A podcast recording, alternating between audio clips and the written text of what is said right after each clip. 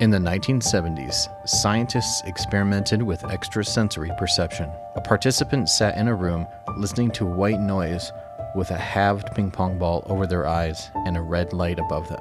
The participant would receive images from another person's mind. This is known as the Ganzfeld experiment. On this podcast, we recreate those same experiments, as well as adding a few variables of our own. Each episode, we experiment with the Ganzfeld effect to study psychic ability and to pierce the veil of consciousness in order to receive messages from beyond.